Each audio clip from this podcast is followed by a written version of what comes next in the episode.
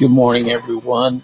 Today is the 13th of February, Monday morning, and there's a person, I'm not going to mention his name, that has mocked me and scorned me in the past for doing numerous sermons on I would determine not to know anything among you that save Jesus Christ and Him crucified. 1 Corinthians 2 2. And he says I've taken that out of context when I say that our focus should be on Christ and Him crucified. and I don't see how I'm taking that out of context. I think the Apostle Paul's very clear when he says, I determined not to know anything among you save Jesus Christ and Him crucified. In other words, without the death of the cross, there would be no sacrifice. Without the sacrifice, there would be no remedy for forgiveness of sins. Without forgiveness of sins, we would be lost forever. And so I love the first Corinthians chapter 2.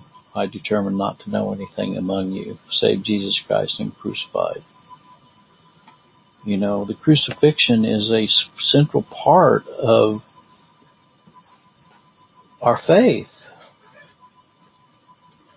You know? Paul says in Galatians 2:20, "I'm crucified with Christ, nevertheless I live, yet not I, but Christ liveth in me." And the life which I now live in the flesh, I live by the faith of the Son of God who loved me and gave himself for me.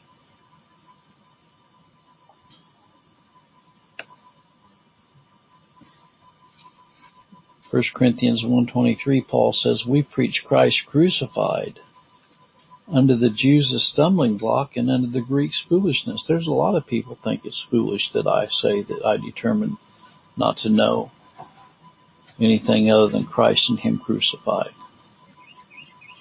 It, it is foolishness to the Greeks. It's a stumbling block to the Jews, according to Paul. You know? What did they proclaim in the book of Acts? What did the apostles proclaim in the book of Acts? Acts 4:10, "Be it known unto you all and all the people of Israel that by the name of Jesus Christ of Nazareth, whom ye crucified, whom God raised from the dead, even by him doth this man stand before you whole." Acts 2.36, Therefore let all the house of Israel know assuredly that God hath made that same Jesus whom ye crucified both Lord and Christ. Remember what they said when they cried out for him to be crucified? They said, let his blood be on us and upon our children and upon our children's children. Paul says again in Galatians 6:14, "But God forbid that I should glory save in the cross of our Lord Jesus Christ, by whom the world is crucified unto me, and I unto the world."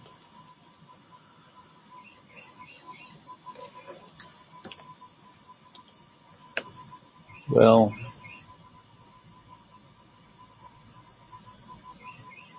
you know, Mark 15:25 was the third hour and they crucified him. Let us never forget that Christ hung on a cruel and rugged cross of Calvary for his people, for their sins. You know, and he was crucified. He went through tremendous suffering and pain and sorrow and everything else.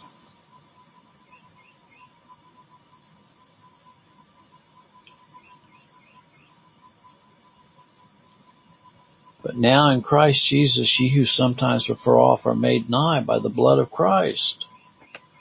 Why do not people want to hear about the crucifixion? Why do they think that I'm putting too much emphasis on the cross? Why do they think I'm putting too much emphasis on Calvary? That's my question this morning. Why is it that we don't hear that many messages anymore about Jesus Christ and Him crucified? People want to hear about you know, how to become, how to make your life better. Joel Osteen, you know.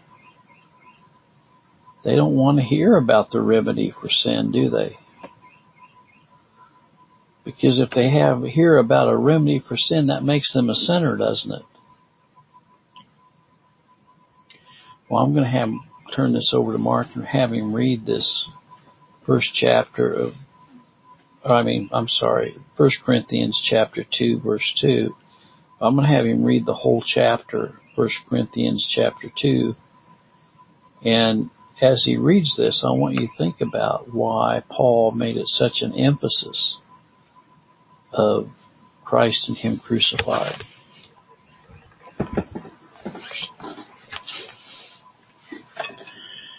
And I, brethren, when I came to you, came not with excellency of speech or wisdom, 1 Corinthians chapter 2, declaring unto you the testimony of God, for I determined not to know anything among you save Jesus Christ and Him crucified.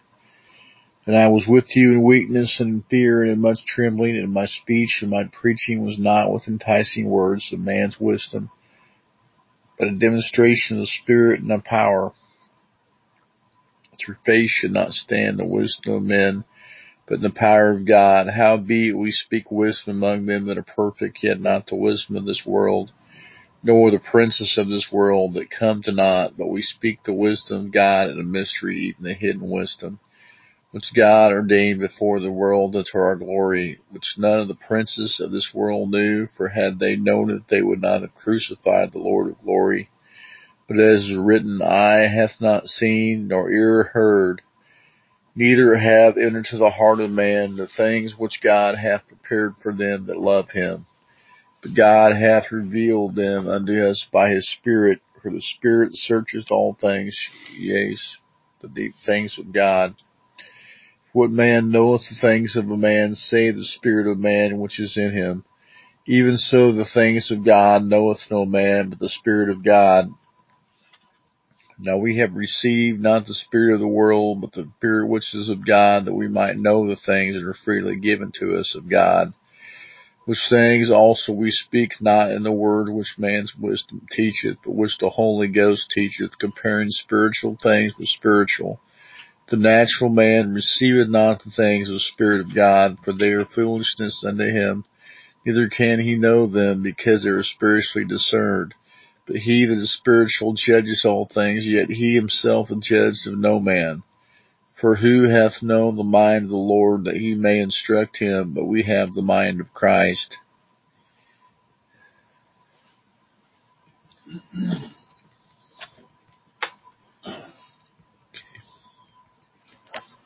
Thank you, Mark. Yeah.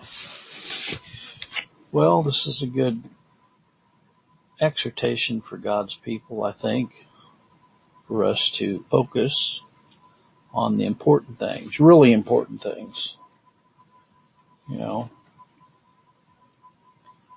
And he says that that your faith should not stand in the wisdom of men, but in the power of God. Somebody, some people want to show how wise they are. you know, through their understanding of Greek or understanding of Hebrew or their understanding of eschatology or their understanding of theology. He says that, that our faith should not stand in the wisdom of men, but in the power of God. He says that none of the none of the princes of this world um, have spiritual knowledge. He says that the true wisdom of God, spiritual knowledge, is hidden. Is hidden. He said if they'd had spiritual knowledge, the princes would not have crucified the Lord of glory. Back to the crucifixion again. But God hath revealed them unto us by a strong concordance. Is that what it says? But God hath revealed unto us by Koine Greek interpretation. No, God hath revealed them unto us by his Spirit. For the Spirit searcheth all things, yea, the deep things of God. What man knoweth the things of a man save the spirit of man which is in him? I've often said that God revealed himself to me through his spirit through reading his the King James Version of the Bible, not Koine Greek, not the Greek New Testament.